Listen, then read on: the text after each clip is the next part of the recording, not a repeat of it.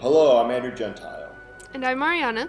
And you're listening to Behind the Flicks. This show is all about me sharing as many facts as I know about filmmaking, directors, and behind-the-scenes info about movies and whatnot to Ariana. You'll join us for the ride. So, Ariana, can we get a review of this episode's film?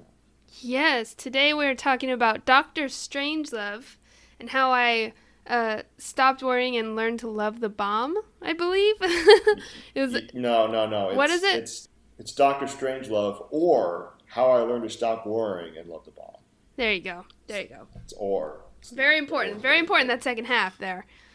Uh, so it was made uh, nineteen sixty-four. It stars Peter Sellers as three different characters, which he does phenomenal at. I um, I, the first part of this movie, I, you get introduced to two of them pretty like early on, and I had no idea it was the same guy. I had to look it up, and I was very, very uh, surprised. It's awesome. It's basically uh, an American Air Force.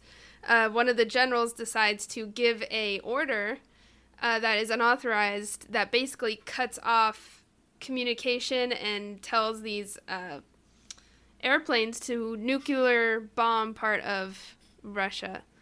And uh, it's all about how when the scenes change from like the guys in the airplane to the crazy general that set the order to the war room trying to deal with this mistaken situation that could start a nuclear war.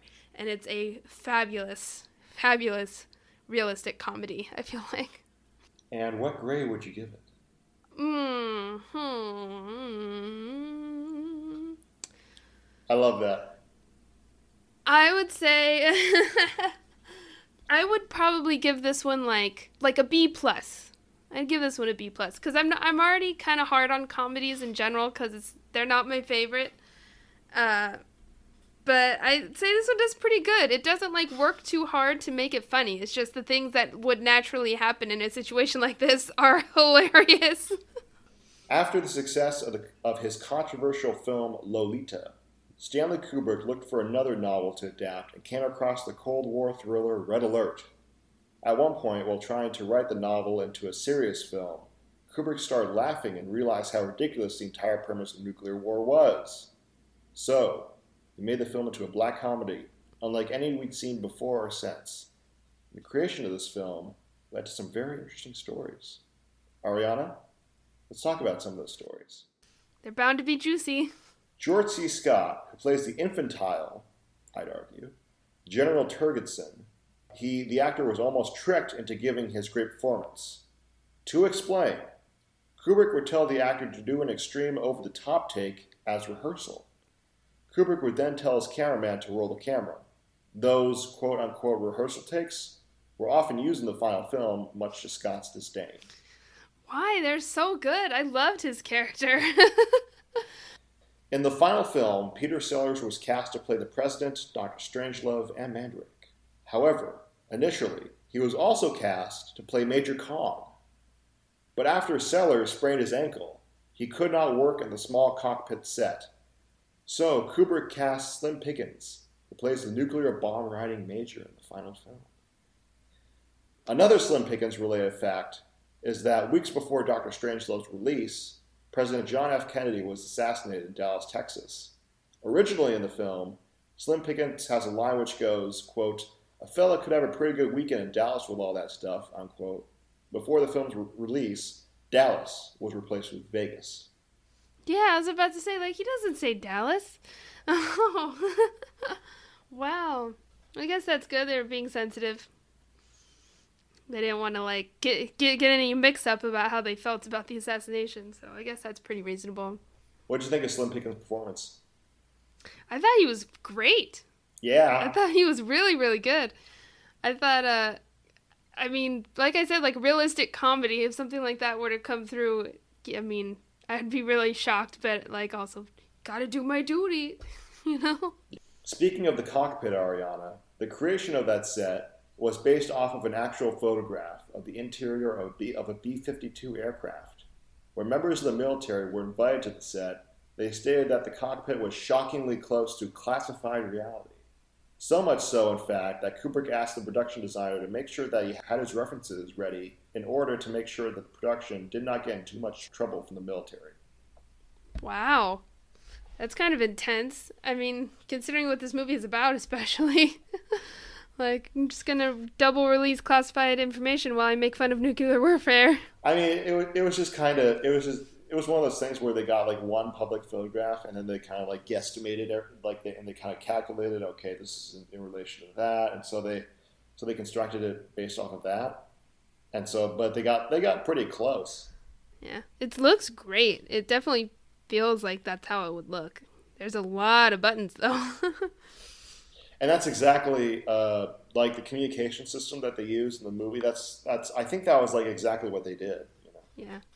Like they didn't have telephone. Felt pretty legitimate. I mean, I mean the the way that they coded everything and like the the opening up of the safe where like top secret like military maneuvers and everything like that. I thought that was pretty cool. And I'm like, this feels pretty legitimate. That's when you first start watching this movie, you don't really realize it's a a comedy. It just is kind of like.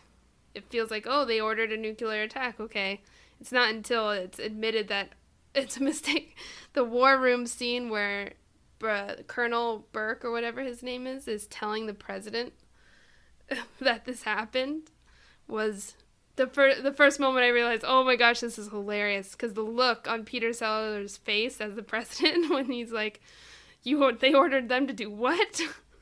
It was pure, yeah. It was gold. It was gold, comedy gold. Pretty much. So Ariana, still on the subject of set design, Kubrick insisted that the circular table in the war room be covered in green baize, despite the fact that the film was shot in black and white. Green baize being, you know, like the stuff they cover poker tables. Yeah. His reasoning was that he wanted his actors to feel like they were playing a game of poker for the fate of the world. Very nice. Very nice. I'd say that one paid off. The final scene in the war room was not supposed to be what it is now. Instead, the war room was supposed to devolve into the mother of all pie fights. Wow. I, it turned out perfect. I mean, the whole movie, like, it's about Doctor Strangelove. And so I feel like it needed to end on that. You know, up until that point, you don't get a ton of him. You get, like, one good speech and a few, like, quirky moments, but you don't really see a ton of what he's about exactly until the very end. And it, I don't think I, if it would have ended the other way, it would have taken away from the film, I think. Yeah. What's interesting is that I saw there was a Stanley Kubrick traveling exhibition that uh, came to San Francisco at one point uh, a couple years ago. I went to it and I saw like the production photographs of the pie fight and I was like, whoa, that's that's that that's one of the big what ifs of cinema, you know? Yeah. I mean, what do you think? Do you think it could have uh done something for the film that it didn't get uh, with the Peter Sellers ending? No, no, I I, I love the Peter Sellers ending. Mike Fuhrer! Yeah. I can walk! Yeah! So random. It's so random. Yeah, and I think it's hilarious that it ends on that. Like, right before that, he's, like, the one of the colonels is like, oh, no, no, no, not the colonel, the Russian ambassador. Is like, I think that's a fine idea after talking about mm, we can select our women to enjoy the physical pleasures of basically being subject to one man versus all ten of us, you know. It's like, you've got, you think you've got a fine idea there. He goes, oh, thank you. And the next thing you know, he's just walking. And then the movie's over. Yeah. It's like, oh. Then nuclear destruction. Yep, nuclear destruction ensues. When the film was released, it was not only hugely successful, but it influenced a whole generation of filmmakers, including none other than Steven Spielberg. Spielberg recounts how, when he was waiting in line to see Doctor Strangelove for the first time, his father drove up to him and handed him a letter. The letter informed the young Spielberg that he would need to report for his Army physical to see whether or not he would be drafted into the military to fight in the Vietnam War. He thought his life could be over in a year. With the letter in his back pocket, Steven Spielberg decided to stay and watch Strangelove. He later said that by the time he left the theater, he had forgotten about the letter. Spielberg later cited the battle sequences in Doctor Strangelove as an influence on the battle sequences in his later film, Saving Private Ryan. Really? Well, that's cool. I mean, if there's um, I think this is a great film to pull from in terms of like military structure mm-hmm. and relationships, even though it, it's added, there's a bit of a satire, you know, little ridiculousness thrown in there. It still, it feels pretty legitimate. I think that's why it's so funny. Speaking of realistic, it was so realistic that when Reagan was sworn to office in the eighties, he asked to see the war room, and he was informed there's no war room. Oh, man. After being in politics for that long, you'd think he'd know that there's no war room. Due to the success of Doctor Strangelove, Kubrick was given total creative control to create his next film, the legendary two thousand one, A Space Odyssey. Wow. Total creative control. I mean, when I... There's a lot of Stanley Kubrick creative control in this movie, too. Like, he directed it. He helped produce it. He took part in the screenplay. Like, he was pretty involved in a lot of aspects of it.